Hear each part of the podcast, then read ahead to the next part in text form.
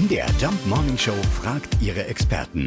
Fakt oder Fake? Ja, der kürzeste Linienflug der Welt soll nur wenige Minuten dauern. Schauen wir mal, ob das stimmt und fragen nach bei unserer Kollegin Imke Köhler in London. Äh, dort ist sie Auslandskorrespondentin für die ARD. Wer den kürzesten Linienflug der Welt erleben will, muss sich ganz weit in den Norden Schottlands begeben und auf die Orkney-Inseln kommen.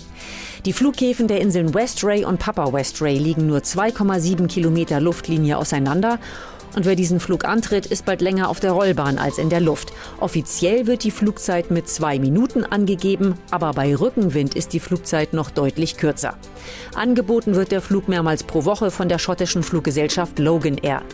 Es soll nicht der allerbequemste Flug sein, weil es laut ist in diesen kleinen Propellermaschinen, aber das muss man bei der Flugzeit ja nicht lange ertragen. Die Verbindung nutzen die Einheimischen in diesem dünn besiedelten Gebiet, aber natürlich auch Touristen, die Spaß daran haben, mal an Bord des kürzesten Linienflugs überhaupt zu sein. Zwei Minuten.